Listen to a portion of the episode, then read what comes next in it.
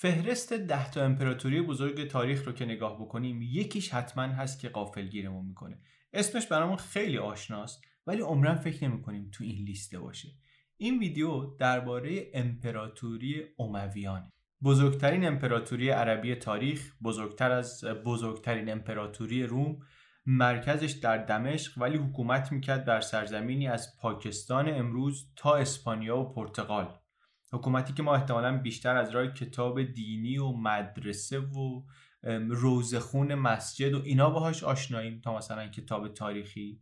و شاید الان وقت مناسبی باشه که یک نگاهی بهش بندازیم ببینیم که اینا در نگاه تاریخی کی بودن کجا بودن و دقیقا چه کار کردن. این بار با زوم اوت هم باید شروع کنیم. از اول اصلا باید تصویر بزرگ ببینیم ببینیم کجای تاریخ هستیم. برخلاف بیشتر مواقع که ما جزئیات رو نمی‌دونیم و مثلا حتی اسم پادشاه ها و شهرها و اتفاقات و اینا برامون غریبه هستن. این بار از غذا برعکس جزئیات قصه رو خیلی توش بودیم. اون چیزی که من خودم هیچ وقت نداشتم این تصویر بزرگی است. چون مثلا بالاخره آشورا و کربلا و اینا داستان درگیری امامان شیعه است با یزید که خلیفه همین امپراتوری امویان دیگه. یعنی جنگ کربلا قیام کربلا قیام یه گروهی از مسلمان است علیه یزیدی که جای پدرش شده خلیفه امپراتور امپراتوری اموی جزئیات اینو ما زیاد شنیدیم. اما خب این اصلا کجای تاریخه؟ تو چه دنیایی داریم حرف می‌زنیم؟ اینو من من درست تصویری ازش نداشتم. مخصوصا که این سال و قرن و ایناش رو هم همیشه به قمری شنیدیم.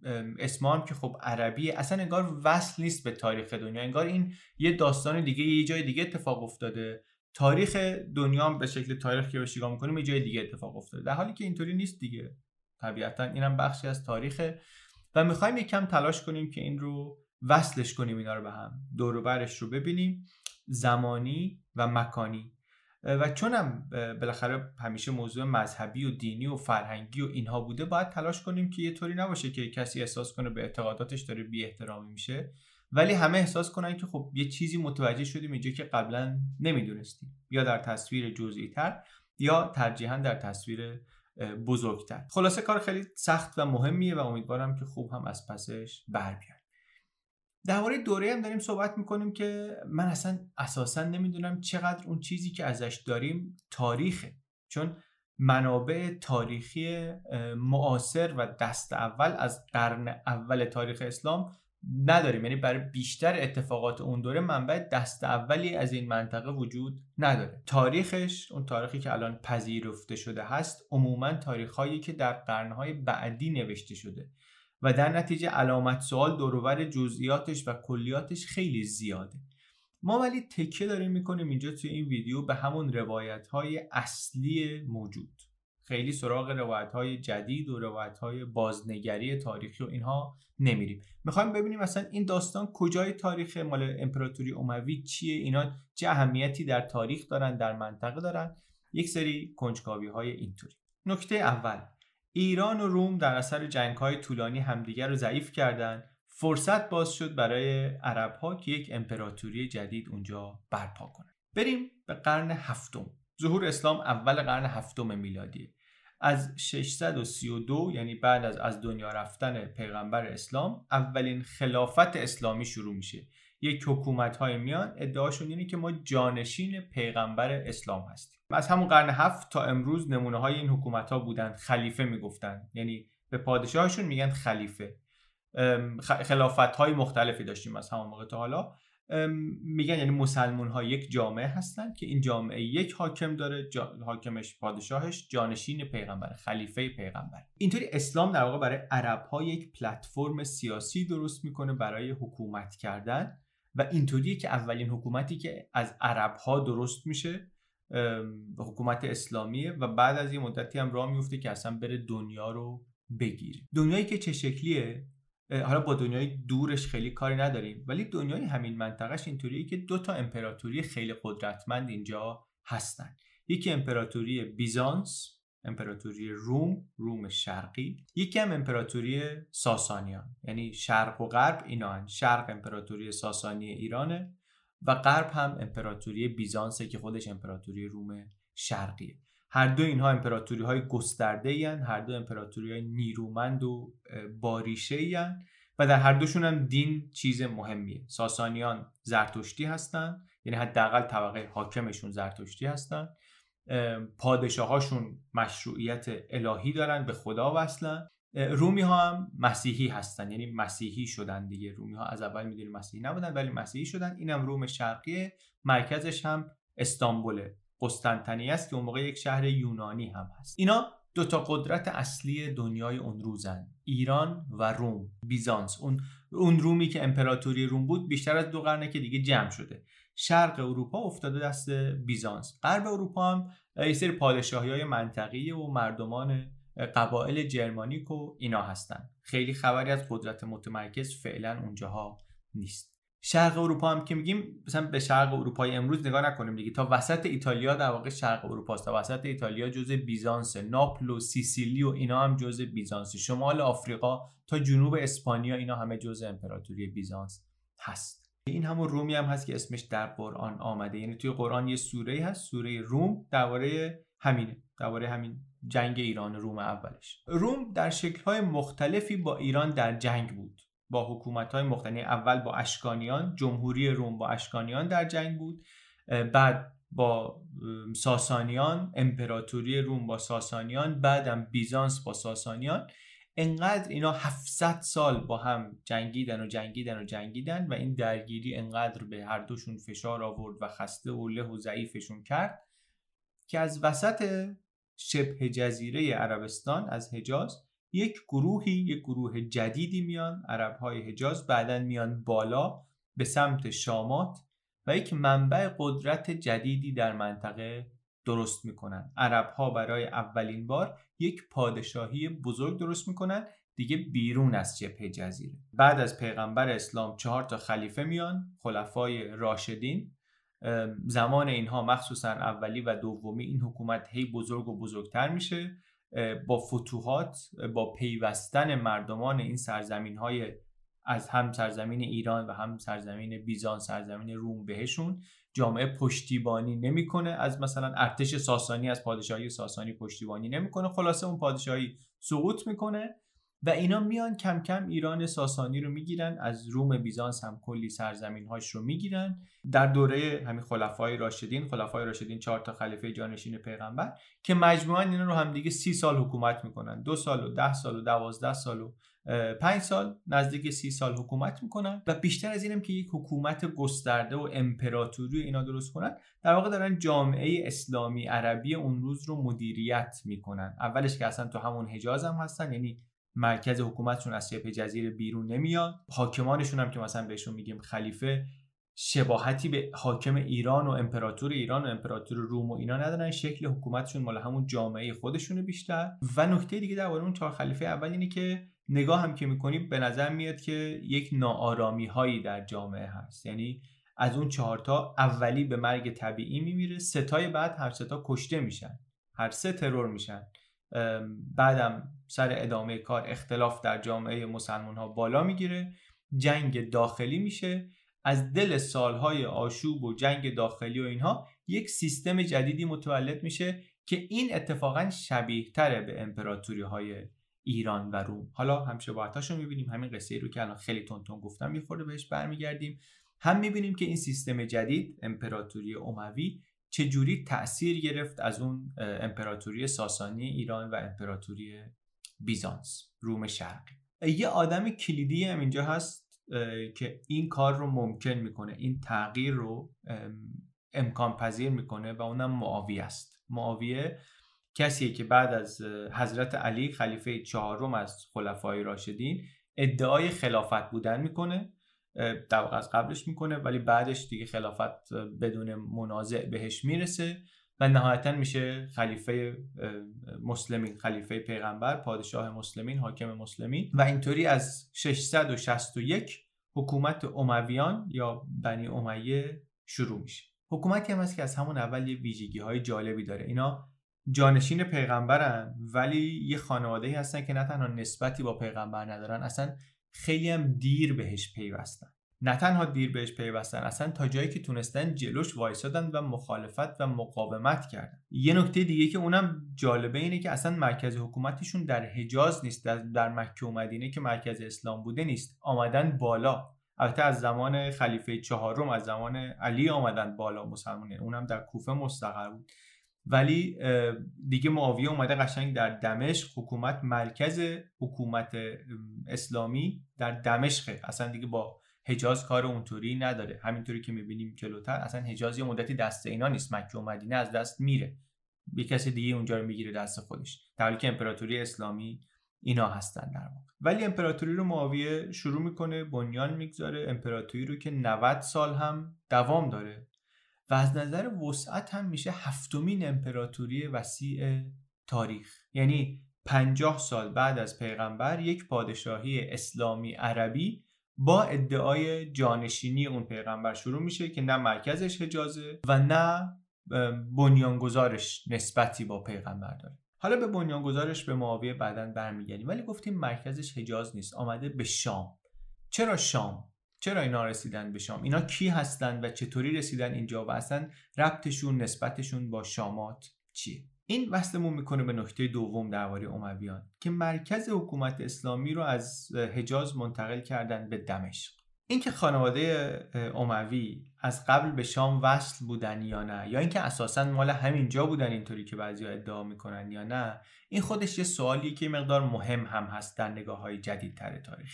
ولی حالا ما روایت جا افتاده تر رو میگیم. اینا کی هستن؟ اینا از قبیله قریشن.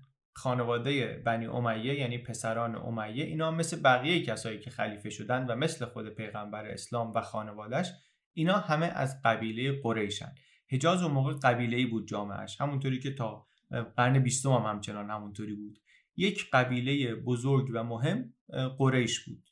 منتها خب حالا تو همین قریش هم همه یک صدا نبودن دیگه. بین همینا رقابت بود. سر اینکه مهمانداری زائران کعبه دست کی باشه آب دادن به زائران کعبه دست کی باشه بین اینا رقابت بود. زائران کعبه قبل از اسلام چون مکه قبل از اسلام هم می‌رفتن حالا یا برای زیارت می‌رفتن یا برای کار دیگه می‌رفتن ولی می‌رفتن. و اینکه کی از کی به اینا برسه سرویس بده به سر این بین اینها اختلاف بود. میگن حالا یکی این کارو می‌کرد یکی حسادت می‌کرد بهش. هر چی بود بین اینا اختلاف بود. بین دو تا برادر از این خانواده امیه و هاشم انگار اختلاف بود. و بعضیا میگن که برای همین امیه رو از مکه فرستادن تبعیدش کردن به شام. این یک توضیحه برای اینکه چرا اینا در شام جایگاه و پایگاه پیدا کردن. چون معاویه میشه پسر پسر پسر همین آقای امیه توضیحات دیگری هم البته هست. مثلا اینکه زمان خلیفه دوم و سوم وقتی مسلمان داشتن شام رو فتح می‌کردن معاویه و برادرش اینا جز فرماندهان سپاه اسلام بودن و بعد از اینم که پیروز شدن خب شام دست همین خانواده موند و معاویه شد استاندار شام در زمان عمر و بعد زمان عثمان و همونجا موند. و بعدم دیگه از یه جایی شروع کرد گفتش که من دیگه اینجا از طرف خلیفه حاکم شام نیستم. من خودم خلیفه جدیدم که به جای اینکه مثلا مثل ابوبکر و عمر در مدینه باشم یا مثل علی در کوفه باشم می‌خوام از دمشق از سوریه می‌خوام حکومت کنم بر سرزمین های اسلامی. و این نقطه شروع حکومت یا خلافت و بعدا امپراتوری امویانه جایی که معاویه خلیفه شد در این پادشاهی عربی اسلامی جانشین پیغمبر و بعد هم خلافت رو از علی به خودش منتقل کرد و بعدم از خودش به خانواده خودش منتقل کرد. اینجا وصل میشیم به نکته سوم درباره امویان که شیعه از اول در مقابل بنی امیه و در مقابل معاویه بود. اینم واضحه چرا دیگه؟ به خاطر اینکه علی هنوز خلیفه بود که معاویه ادعای خلافت کرد. یک بهانه ای هم داشت می‌گفت خلیفه سوم کشته شد. خلیفه جدید باید اولین کارش این باشه که بره ببینه اینو کی کشته مجازاتش کنه. ولی علی این کارو نمی‌کنه چون قاتلین عثمان بخششون طرفدارای علی هستن.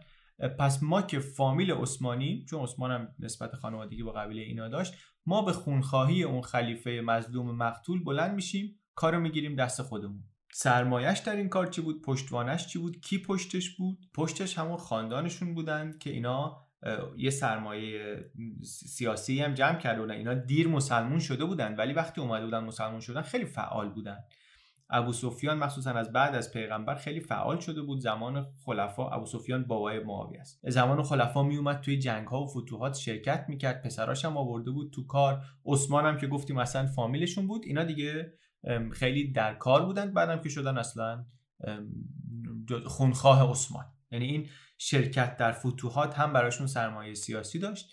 و همین که گفتیم مثلا شام و معاویه فتح کرده بود معاویه و برادرش و اینا جزء سپاهی بودن که شام و فتح کرده بودن و پایگاه داشتن در اونجا سپاهی آورده بودن امویان چون اینطوری بود سیستم دیگه. هر کسی از قبیله خودش یه سپاهی درست می‌کرد می آورد به جنگ. اینا درست کردن. همینا بعدا شدن ارتش شام. همینایی که شام رو گرفتن خودشون اونجا شروع کردن حکومت کردن و معاویهشون هم شد. استاندار اولش از طرف خلیفه و بعدش هم این که خب خودمون بشیم خلیفه و بعدترش هم این که اصلا یه کاری کنیم که این خلافت از تو خودمون بیرون نره. ابو سفیان گفت این گوی رو این گوی خلافت رو بین خودتون دست به دست بچرخونیم پشتیبانی خانوادگی رو داشتن. با این ادعای خونخواهی حمایت گروهی از طرفداران عثمان رو هم به دست آورده بودن. در شام هم که معاویه مدتی استاندارشون بود طرفدار پیدا کرده بود معاویه. بعدم یه چوی انداختن که اصلا تقدیر ما حکومت بود و قیصر روم به معاویه گفته بودی که ها عثمان رو می‌کشن بعد نوبت پادشاهی تو می‌رسه و خلاصه این حرفا هم به تحکیم قدرتشون کمک کرد. این دوگانگی علی و معاویه ولی معنی و نتیجهش این بود که طرفداران علی از اول با معاویه مشکل داشتن. به خاطر اینکه حکومت رو و خلافت رو حق علی می‌دونستن نه تازه فقط به عنوان خلیفه چهارم بلکه بعد از پیغمبر و بعد معاویه رو کسی می‌دیدن که شروع کرد در زمان خلافت علی این حق رو ازش گرفتن و بعد هم که دیگه منتقلش کرد به خودش و خانوادش.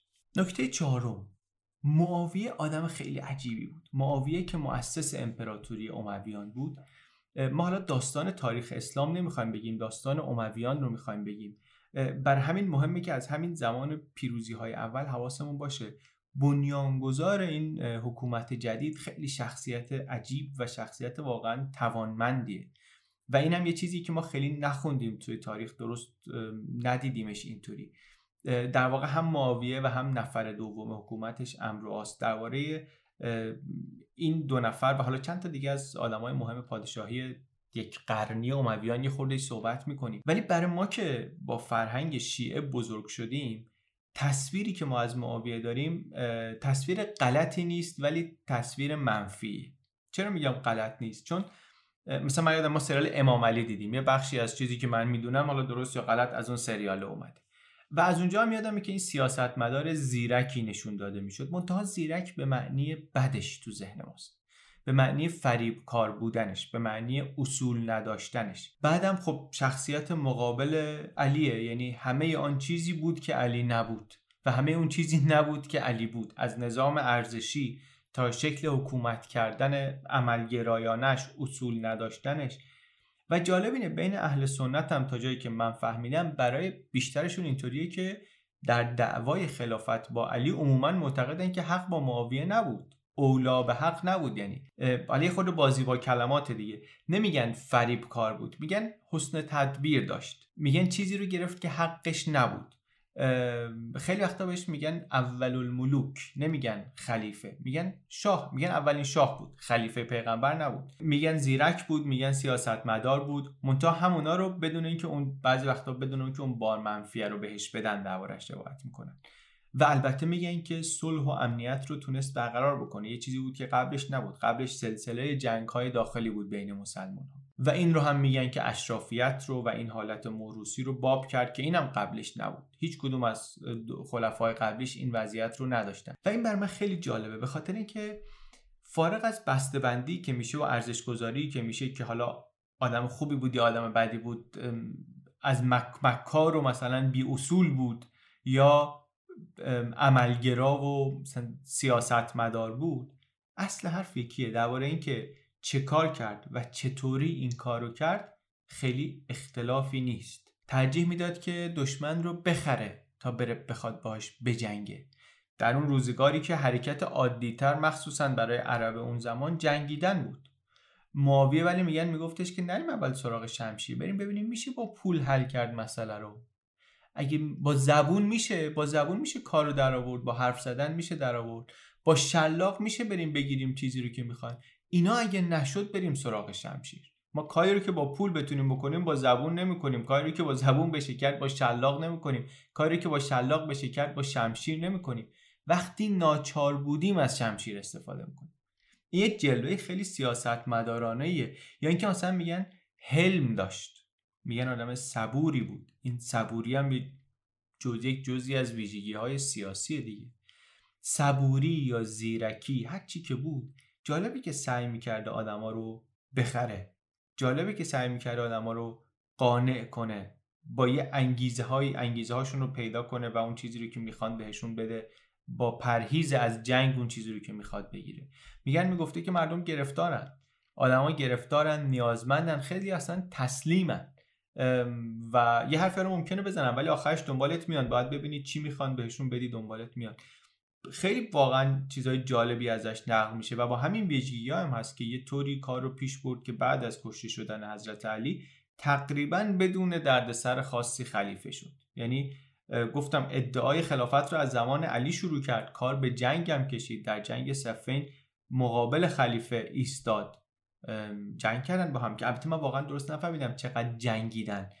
فهمیدم که آرایش نظامی گرفتن طولانی مدت دو تا سپاه از مسلمون ها سپاه علی خلیفه و سپاه معاویه مدعی خلافت حاکم شام روبروی هم بودن چند ماه. ولی اینکه چقدر واقعا جنگیدن با هم رو من نفهمیدم. منتها باز تو همون جنگ هم یک جاهای سپاه معاویه معروفه که یه کارایی می‌کنن که باز نقل تاریخ شده و مونده. و شما می‌تونی اسمش رو فریبکاری بذاری می‌تونی اسمش رو سیاست مداری بذاری. معروفه که میگن قرآن رو گذاشتن سر نیزه هاشون صفحه های قرآن رو که آقا ما که هر دوتا مسلمونیم چرا باید به هم بجنگیم و اینا؟ بیاین صلح کنیم. و حالا اینو میگن وقتی این کارو کردن که در آستانه شکست خوردن بودن و اینطوری از شکست فرار کردن میگن بریم با یه ریش سفید ریش سفیدی پیدا کنیم اختلافمون رو اونطوری حل کنیم و خلاصه خروجی این قصه ای میشه که معاویه می‌بره. یعنی قدرت خودش رو می‌تونه تثبیت کنه. باز دوباره همه اینا داستانهای اعتقادی توش هست. یه جوری قصه تاریخ سیاسیه. داریم داستان جنگ داخلی رو میگیم که توش معاویه که از زمان عمر فرماندار سوریه و شامه علیه خلیفه بلند شده می‌خواد قدرتش رو بگیره. ولی این قصه هم هست که علی فقط خلیفه چهارم نیست. از نظر شیعیان ایشون اصلا از بعد از پیغمبر امام بوده تا همین الان هم باید خلیفه می بوده که نذاشتن. الان هم معاویه داره فتنه می‌کنه و با و علیه حکم خود. ما ولی سعی می‌کنیم روایت تاریخی سیاسی رو بهش بپردازیم که اون چیزی هم هست که کمتر شنیدیم. یعنی من خودم حداقل اینطوری کمتر دیده بودم و خونده بودم داستان رو. این حالا از معاویه است. بعد این معاویه کنار دست خودش به عنوان وزیر و مشاور خودش انگار یک آدم خیلی جالب دیگری هم داره به نام امرآس اینم معروف به اینی که خیلی هیلگر و اینهاست. اینم از خانواده بودی که از دشمنان پیغمبر بودن. رفته بوده تا حبشه که مسلمانایی رو که فرار کرده بودن رفته بودن اونجا برگردونه. خودش ولی برمیگرده مسلمان میشه به خلفای اول و دوم نزدیک بوده. بعد در فتح شام اونم از فرماندهان سپاه بوده. زمان عمر میشه والی فلسطین و بعدم میره مصر رو می‌گیره. هم به خاطر گندم خیلی مهمه. به خاطر سرزمین های حاصلخیز کنار نیل و گندمی که می‌تونه تأمین کنه همونطوری که برای همه مهم بوده برای رومیا مهم بوده برای فینیقیا مهم بوده برای همه مهم بوده برای مسلمان ها مهم بوده که بگیرنش. هم به این خاطر که راه پیشروی به غرب رو باز می‌کنه. مصر رو که بگیرنه که می‌تونن برن ادامه بدن در سمت شمال آفریقا جلو برن که این کار رو هم بعدا می‌کنن.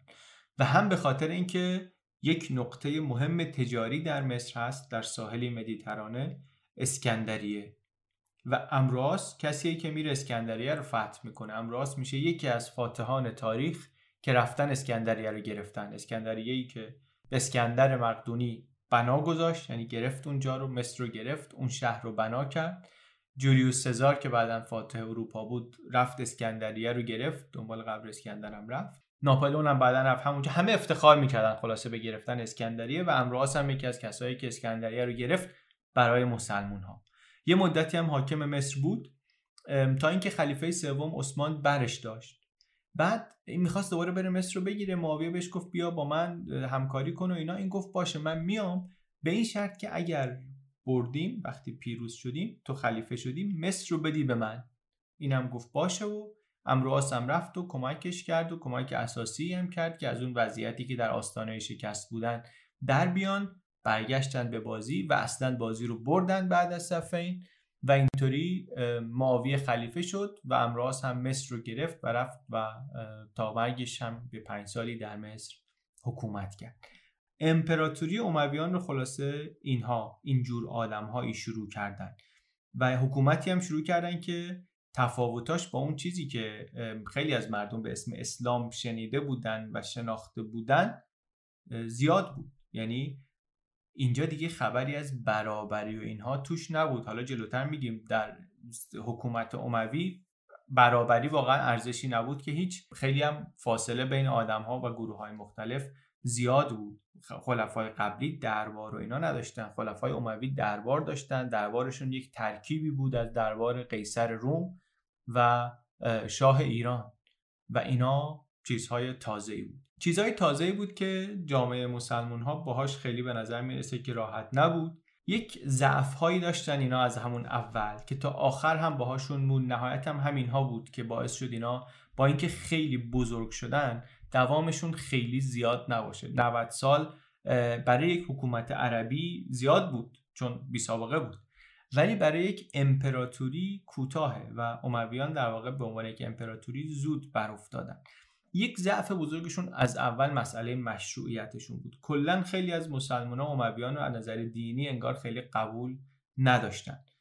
توی اسلام مخصوصا در مسلمان های اون موقع اینکه کی زودتر مسلمون شده بود خیلی مهم بود. سبقه بهش می‌گفتن. و اینا با اینکه قریش بودن و هم قبیله پیغمبر بودن اینا گفتیم تا قبل از اینکه مسلمان ها مکه رو بگیرن جلوش وای میستادن. ابو سفیان در مقابل اسلام جنگیده بود کلی. حکومت معنیش جانشینی پیغمبر بود. می‌گفتن خب شما که انقدر دیر اومدین اینوری چطوری ادعای جانشینیشو می‌کنین بعدش هم اینا با خلیفه چهارم هم جنگیدن.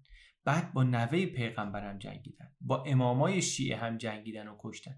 یعنی برای خیلی از مسلمون ها مشروعیت اینها بیشتر و بیشتر زیر سوال رفت. ضمن اینکه بالاخره اینها از اون حکومت های ساده خلفای راشدین تا دربار پرزرق و برق اموی فاصله زیادی بود و این رو می‌دیدن. یه گروه از جامعه اسلامی هم بودن که این رو هم نمیپسندیدن. اینا باعث می‌شد که اختلافات در جامعه زیاد بشه. و قیام و شورش و ناآرامی و مدعی خلافت و اینها زیاد باشه. و خب جواب اینا هم سرکوب بود و شمشیر بود و جنگ بود و اینا باز دوباره پایه مشروعیت رو ضعیفتر هم می‌کرد. داستان کربلا یکی از این قیام هاست که حالا اصلا هویت شیعه بعدها دور روایت اون شکل گرفت تا حد زیادی. ولی تنها قصه نیست. در مکه هم یکی ادعای خلافت کرد و حتی سکه هم میگن ضرب کرد برای خودش حکومت اونجا رو داشت. مختار سقفی هم در عراق قیام کرد حکومت خودش رو اصلا درست کرد. بعد یکی اومد حکومت اونو انداخت خودش شد حاکم باز اونم زیر بار حکومت اموی نمی‌رفت. بعد که اونو رفتن سرکوب کنن یکی دیگه در سوریه شورش کرد. بعد قیام زید هم هست بعد خوارج هم هستن که اصلا می‌گفتن این کاخ و شهرنشینی و این رهبر مسلمان ها فقط باید از قریش باشه و اینا چیه؟ ما اینا رو اصلا قبول نداریم. قیام های دیگه هم هست. خلاصه از ایران و عراق و حجاز و شمال آفریقا و همه جاهایی که سرزمین های امویان بود در طول این دوران یه خیزش هایی بود که حکومت اینها رو می‌برد زیر سوال. و البته همه اینا سرکوب شد. ولی خب نشون دهنده اینه که نارضایتی بود و نشون دهنده اینه که مشروعیت سیاسی اینها مشکل دار بود. بعدش هم سرکوب کردن اینا خودش مشکلات دیگه درست می‌کرد. اینا برای اینکه ایران و عراق آروم کنن یکی رو فرماندار کردن در کوفه و بصره حجاج ابن یوسف. حجاج مشهور بود به بیرحمی به خشونت به شدت هم شیعه ها رو هم خوارج رو سرکوب کرد. می‌گفت خلیفه از پیغمبرم بالاتره. هیچ هیچ جور مخالفتی رو با خلیفه تحمل نمی‌کرد و واقعا هیچکس جانش در زمان او در از در امان نبود. و خب طبعا اینطوری حکومت کردن دوباره نارضایتی رو بیشتر هم می‌کرد. یه چیز دیگه هم بود که نارضایتی رو زیاد می‌کرد. نکته پنجم درباره امپراتوری امویان در حکومت امویان نابرابری خیلی زیاد بود. امویا حکومت عربی اسلامی بودن. یعنی عرب بودن و اسلامی بودن هر دو براشون مهم بود. بعد حالا پیوندهای خانوادگی و قبیله‌ای و اینها هم که بود. بعدا هم رو پیوندهای قبیله‌ای خیلی تاکید داشتن و امتیاز می‌دادن و همیشه هم اینطوری که امتیاز دادن به یه گروهی اونا رو خوشحال می‌کنه ولی اگه متعادل نباشه خودش باعث نارضایتی بقیه هم میشه دیگه. و این کار در حکومت اموی مشکل ساز شد. امویات چند جور جامعه رو دو دسته کرده بودن.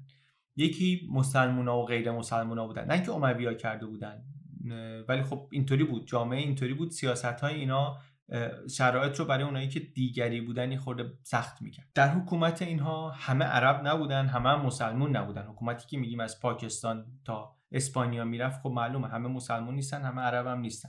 ولی اینا امپراتوری عربی اسلامی هستن. حکومت اینا برای کسایی که دیگری بودن سیاست های جدایی داشت. در عراق و ایران مثلا خیلی بودن مسلمان نبودن یهودی بودن مسیحی بودن. در ایران تا چند قرن بعد از اسلام خیلی زرتشتی بودن. به عنوان حاکم اسلامی اینا از غیر مسلمان ها مالیات اضافه می‌گرفتن. می‌گفتن که حکومت باید از شما بیشتر مواظبت کنه که تعرض و آزاری بهتون نشه. آزادی داشته باشین و شما باید هزینهش رو بدین. اسمش هم هست جزیه. یه جور مالیات از کسانی که حالا می‌گفتن اهل کتاب باشه می‌گیرن. اهل کتابی که می‌خوان در سرزمین های اسلامی زندگی کنن.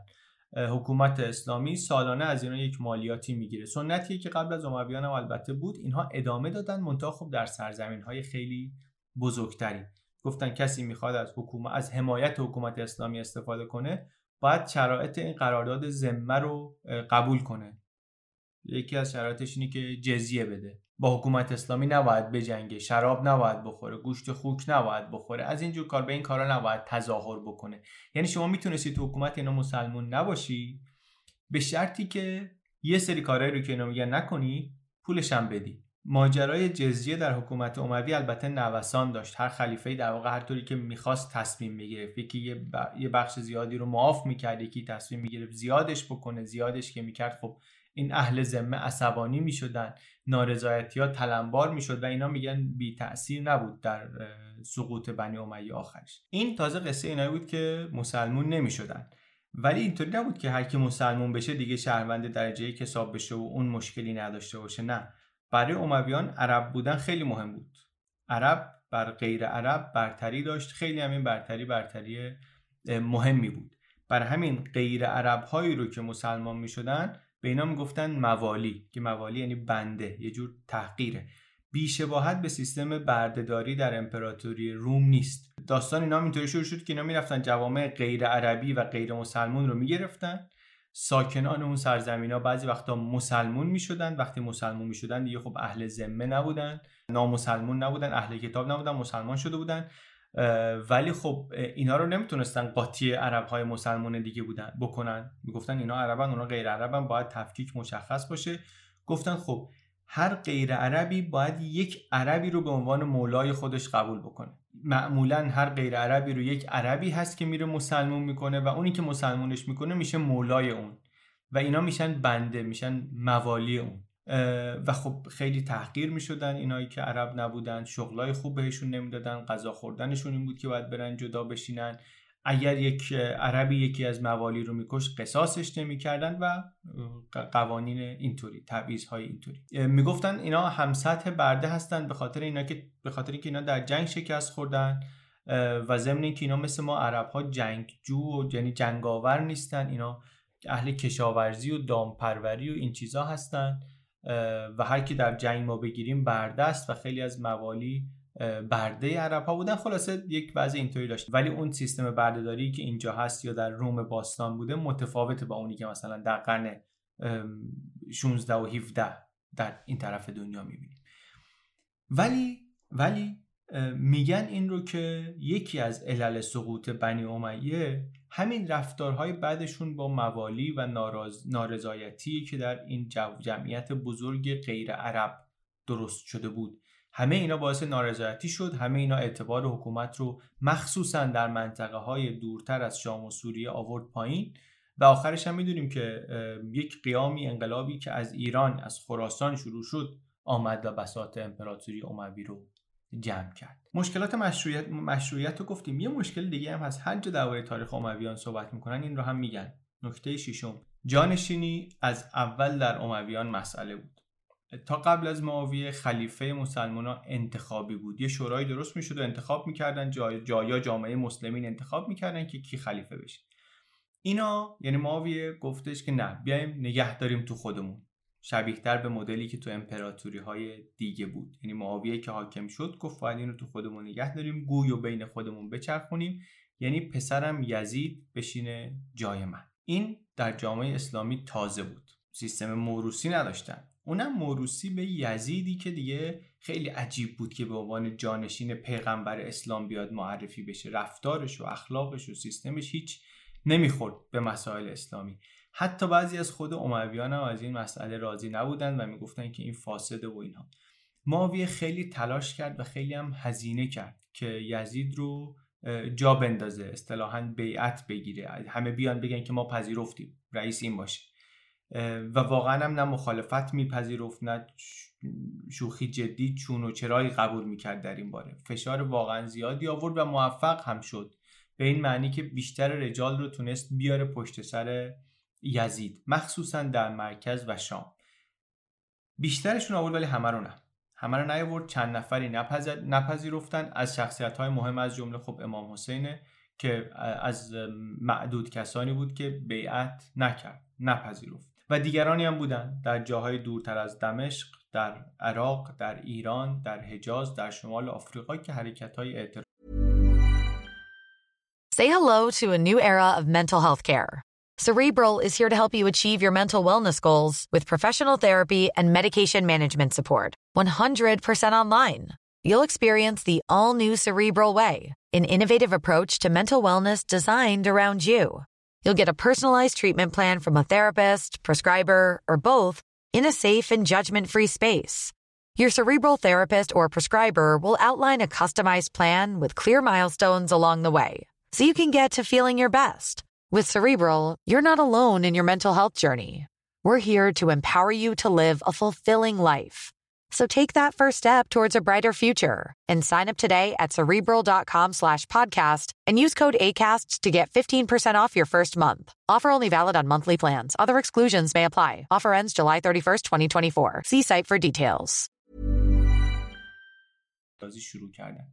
ولی مسئله جانشینی فقط جا انداختنش هم نیست. یعنی باید جوابم بده دیگه. یعنی شما می‌خوای که یه حکومتی رو ادامه دار بکنی که ثبات داشته باشه و کیفیت حکومتش هم بهتر بشه. معاویه تونست یزید رو بکنه جانشین خودش.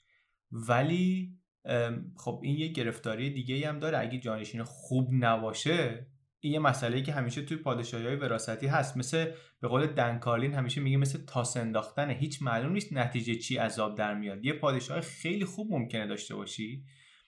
بعد حالا اگه مخصوصا اینو محدودش کنی به پسرهای شاه اوضاع سختتر میشه. اگه محدودش کنی به پسر بزرگه دیگه واقعا شانس خوب در آوردنش کمه دیگه مشخصه که کمه. ممکنه شما یک امپراتور خیلی خوب و تیز و با سیاستی داشته باشی بعد جانشینش واقعا بیاد هرچی اون ساخته رو برباد بده. خیلی زیاد توی تاریخ اینو دیدیم. امویان هم از این خیلی ضربه خوردن. معاویه سیاستمدار خیلی قدری بود. ولی بعدش چی؟ از همون یزید که می‌دونیم اینا به مشکل خوردن. مسئله مشروعیتی هم که سر معاویه هم گفتیم مسئله بود. الان خب خیلی بدتر هم شده بود. یکی مثل یزید شده بود جانشین پیغمبر. برای خیلی از مسلمانان دیگه خیلی سنگین بود. داستان مقاومت ها و جاهای این طرف و اون طرف رو گفتیم. فقط ولی خانواده پیغمبر نبودن که مخالفت می‌کردن. تمام 90 سال امویان مسئله جانشینی وجود داشت. یه مدتی سیستم آوردن چند ولی عهدی کردن اونم بیشتر درگیری درست کرد. یه مدتی اصلا رفت دیگه خلافت توی شاخه دیگه از همین خانواده از شاخه سفیانی رفت خانواده مروانی. علتش هم این بود که یه خلیفه اومد پنج پسر یزید اومد اسم اونم معاویه بود. اومد چند ماهی سر کار بود.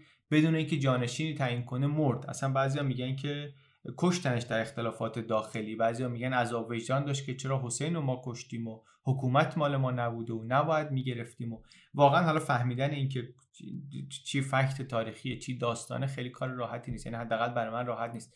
خلاصه ولی این آقا کوتاه حکومت کرد و بدون جانشین مرد و بعدش هم یه مقدار درگیری شد و آخرش مروان که اونم از همون خانواده بود ولی از یه شاخه دیگه یعنی اونم از بنی امیه بود آمد و کار از اینجا رفت در شاخه مروانی ها و در این شاخه مروانی ها یک خلیفه هست که فکر می‌کنم دومین خلیفه مهم امویانه امویان تا زمان پنجمین امپراتورشون سکه ضرب نکرده بودن. این یک نکته مهمی بود و هست که بعدا هم خیلی مسئله ساز شد. الان باعث شده تاریخ قرن اول بعد از اسلام از نظر بعضی از مورخین کم اعتبار بشه. به خاطر اینکه حاکمین مسلمان تا مدتها سکه ضرب نکرده بودند. از پیغمبر و چهار خلیفه راشدین و بعدم معاویه و یزید و معاویه و مروان یعنی جامعه اسلامی حکومت اسلامی نه تا حاکم دیده به خودش بدون اینکه سکه ای به نامشون بخوره بدون اینکه واحد پول خودشون رو داشته باشن. همون سکه های ایران ساسانی و بیزانس بود همونا رو استفاده می‌کردن تا حکومت رسید به عبدالملک مروان. عبدالملک مروان دومین امپراتور مهم امویه بعد از معاویه. پنجمین امپراتوره. و در دوران خلافتش چه کارهایی کرد که باعث شد که میگن بنیانگذار نوین خلافت اموی ایشون بود در شاخه مروانی. مثل اینکه سکه ضرب کرد. یک سکه طلایی ضرب کرد اول با نقش خودش خلیفه ایستاده بدون تاج با شمشیر با یه نقش لا اله الا الله تو بعدا هم نقش خودش رو حذف کرد تو سکه های بعدش چیزهای قرآنی و اینا نوشتن. این رو هم پشت سکه هم روی سکه. سکه هاش هم الان هست در موزه دانشگاه آکسفورد هست. درهم و دینار از اونجا وارد شد به عنوان واحد پول عربی. فکر می‌کنم اولین واحد پول عربی هم هست. زمان همین عبدالملک هم هست که زبان دیوان عربی میشه. تا اون موقع دیوان هر ملتی اینا خب ملت مصری بودن شام بودن ایران بودن. هر کدوم زبان خودشون در دیوانشون بوده. ولی زمان ایشون عوض میشه عربی میشه. امروز وقتی تاریخدانا می‌خوان تاریخ صدر اسلام رو بررسی بکنن نهاد سیاسی دینی که درست شده رو بررسی بکنن نقش عبدالملک مروان براشون خیلی برجسته است. هم واحد پول درست کرد برای مسلمونا هم مکه رو دوباره گرفت برای امویان مکه شورش شده بود قیام شده بود اونجا. حجاج رو فرستاد با منجنیق کعبه رو ویران کرد. اون عبدالله زبیر رو که اونجا حکومت درست کرد تو همون مسجد الحرام انگار گردن زد مسجد الحرام و آتیش زد. کنترل مکه رو اینطوری گرفت دست خودش. واقعا بعد از امویه بعد از معاویه مهمترین خلیفه امویانه و نقشش در تاریخ اسلام هم شاید از اونی که الان فکر می‌کنیم بیشتر باشه. حالا شاید بعدا به ایشون برگردیم.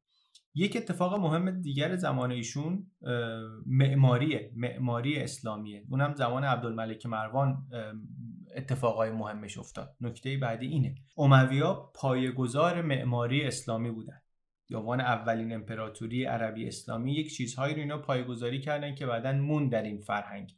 مثلا در معماری. متأثر از فرهنگ های معماری ایرانی و بیزانسی و رومی و اینها یک معماری تازه ای درست شد که بعضیاش امروز هم هست و بعضیاش هم خیلی معروف امروز. مهمترینش قبت و صخره است. در بیت المقدس در اورشلیم که اونم زمان همین عبدالملک مروان درست شد.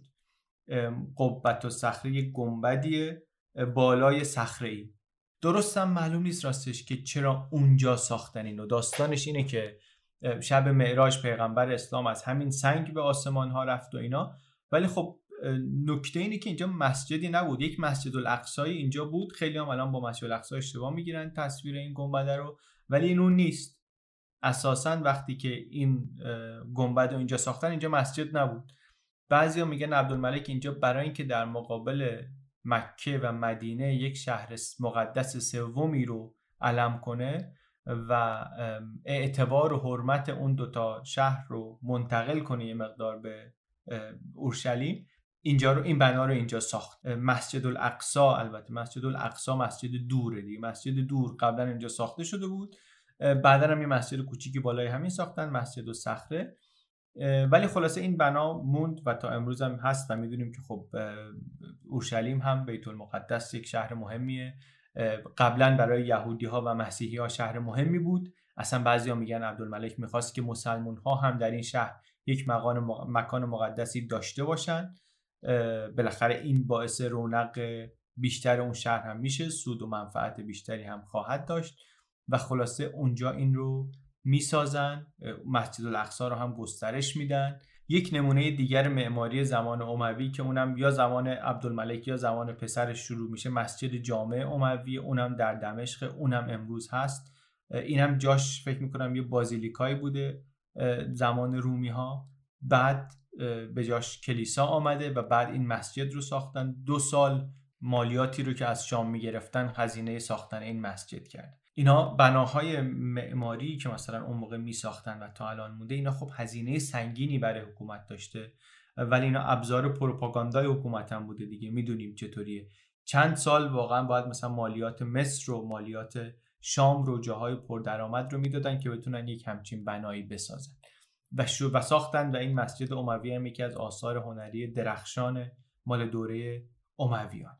به جز این مسجدها کاخهای مهمی هم ساختن از کاخ سبزی که با مرمر سبز معاویه در دمشق ساخت تا کاخهایی که در پالمیرا ساختن با سبک بیزانسی در جاهای دیگه در همین شامات کاخهایی ساختن در عراق کاخهایی ساختن تا در آندلوس اسپانیای امروز مسجدها و بناهایی ساختن که هرچند بعضیاش بعدا کلیسا شد ولی اثرش به عنوان یادگاری اون امپراتوری و اون دوران هست. تا همین امروز هم هست. در تونس هم هست. یک دروازه هست که اونم مال زمان عبدالملک مروانه. اولین آثار نمونه معماری اسلامی. زمان عبدالملک مروان یک سرداری داشتن که حاکم فارس شده بود. زمان معاویه سمرقند و بخارا و اینجاها رو گرفتن. بعدا زمان عبدالملک مروان یک سرداری حاکم فارس بود. از طرفش رفتن پاکستان رو گرفتن. پاکستان امروز و اون موقع هند بود دیگه. سرزمین سند رو گرفتن. از این طرف هم به سمت غرب. به سمت غرب یعنی به سمت اروپا دیگه. بیان برن به سمت بیزانس به سمت مرکز بیزانس قسطنطنیه استانبول و بعدم برن به سمت اروپا. جایزه اصلی ولی قسطنطنیه بود. مرکز امپراتوری روم قدرت بزرگ دیگر دنیا هم اهمیت نمادین داشت مرکز قدرت مسیحی بود که مسلمان می‌خواستن بگیرنش. هم اهمیت ایدئولوژیک داشت. حدیث می‌گفتن از پیغمبر که مسلمان ها باید برن بگیرن قسطنطنیه رو. هم از نظر استراتژیک مهم بود. تنگه بوسفور نشسته لب ورودی دریای مدیترانه و حالا بالا دریای سیاه. و هم به خاطر تجارت در خود مدیترانه قسطنطنیه هاب تجاری بود. کنترل تجارت مدیترانه رو می‌گرفتن دستش و خود مدیترانه دریایی از ثروت جدید بود دیگه. و از همه اینا گذشته یادمون باشه مسلمان امپراتوری ساسانی رو شکست داده بودن. اگر بیزانس رو هم کامل شکست می‌دادن عملا بخش بزرگی از دنیا رو گرفته بودن دیگه. یعنی سرنوشت دنیا واقعا ممکن بود یه طور دیگری باشه. اصلا یه اهمیت امویان هم در همین کارهایی که کردن و کارهایی که می‌خواستن بکنن و نشد. اونم اثرهای خیلی ماندگاری داشت در دنیا. استانبول رو قسطنطنیه رو دو بار خیز برداشتن اینها بگیرن. یه بار زمان معاویه یه بارم 50 سال بعد از معاویه. هر بار چند سال محاصرش طول کشید و نتونستن شهر رو بگیرن. گرفتن قسطنطنیه آرزویی بود برای مسلمون ها که موند تا 700 سال بعد ها برآوردش کردن. منتها قسطنطنیه رو نتونستن بگیرن ولی خب بیزانس ضعیف شده بود و جاهای دیگری رو که قدرت داشت و حکومت مستقر داشت با ثبات داشت. روش اینا رفتن گرفتن از فرصت استفاده کردن و از همون جاها شروع کردن پیشروی کردن به سمت اروپا. این کاری بود که امویان کردن. وقتی میگیم رفتن مصر و از اونجا رفتن به شمال آفریقا و به سمت مغرب و مراکش امروز و بعد از اونجا نهایتا به اسپانیا و به پرتغال و به فرانسه. البته میگیم شمال آفریقا رو گرفتن یه ذر نگرفتن دیگه. زمان معاویه اینا یه مقدار مصر رو گرفتن. زمان یزید نتونستن پیشروی کنن. یه مقدار مغرب رو گرفتن. بعد دستشون در اومد. خیلی درگیری ادامه داشت. نهایتا بعد از هفتاد سال زمان ولید بود که تونستن بقیه نقاط مغرب رو بگیرن و کار رو تموم کنن راه رو پیدا کنن به سمت اروپا به سمت آندلوس اسپانیا. بیان از کوههای پیانه رد بشن بیان بالا برن به سمت بقیه اروپا یه بخشایی از فرانسه رو بگیرن. ولی خب دوران قدرت امویان دیگه به سر آمده بود. مشکلات داخلیشون هم زیاد بود خلفاشون هم ضعیف بودن. هم پیشروی متوقف شد هم یک سری از جاهایی که گرفته بودن از دستشون درآمد حالا ما یه خود داستان اینو تو قصه فرانسه هم شنیدیم بعدا هم دوباره باز بیشترش رو جاهای دیگه خواهیم شنید.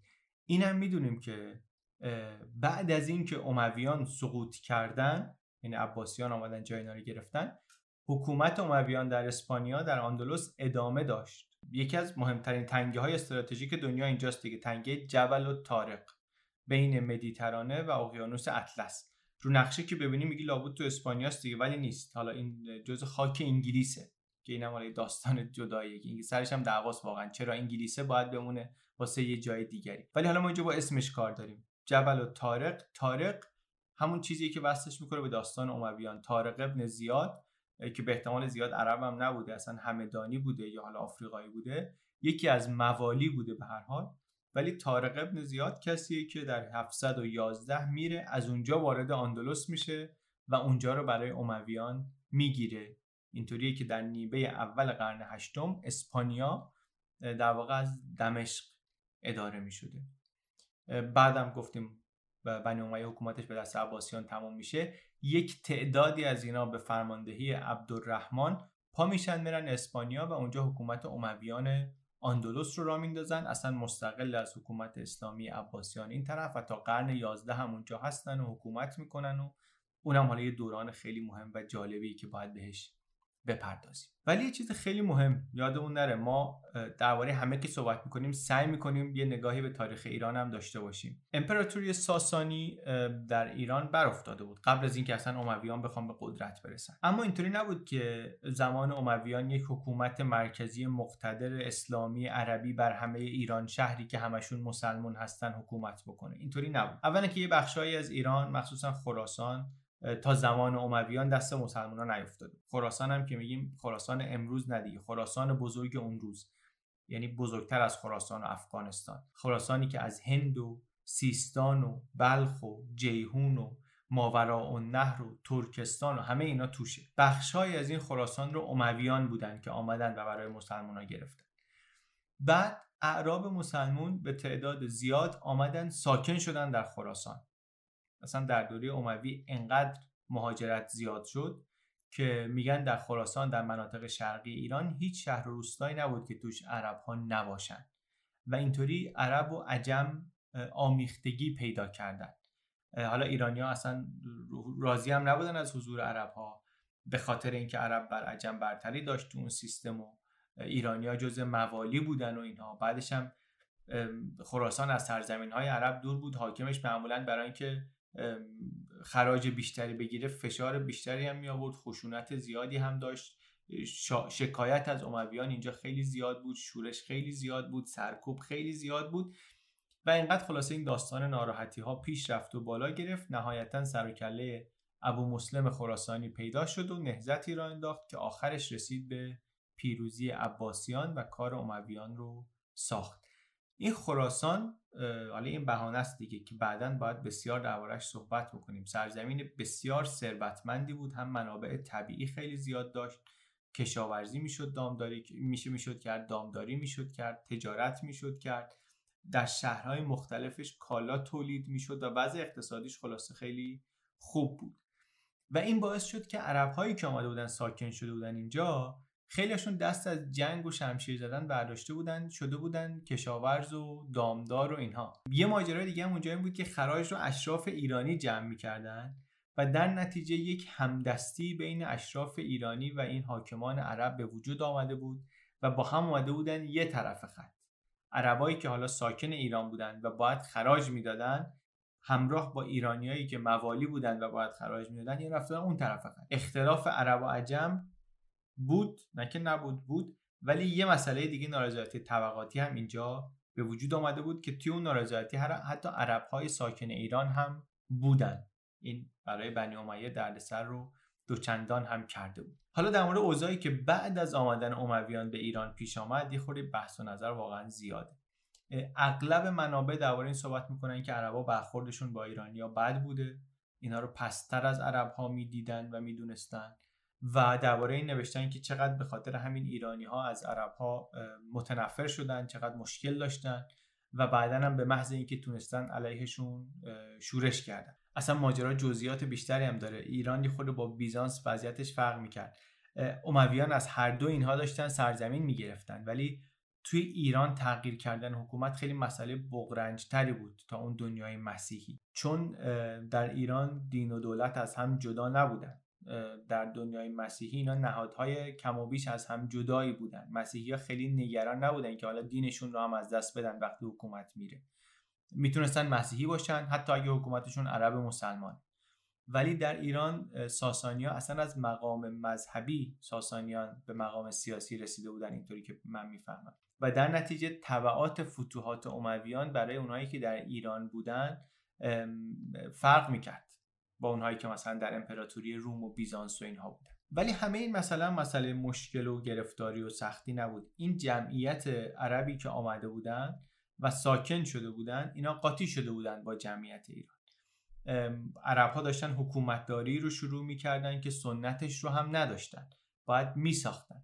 یک بخشی از این ساختن رو بر پایه فرهنگ جامعه میزبان فرهنگ ایرانی انجام دادن. یعنی اینطوری فرهنگ ایرانی یه بخشهایش نه تنها نابود نشد بلکه زنده موند رفت در دل فرهنگ عربی فرهنگ اونها رو هم تغییر داد.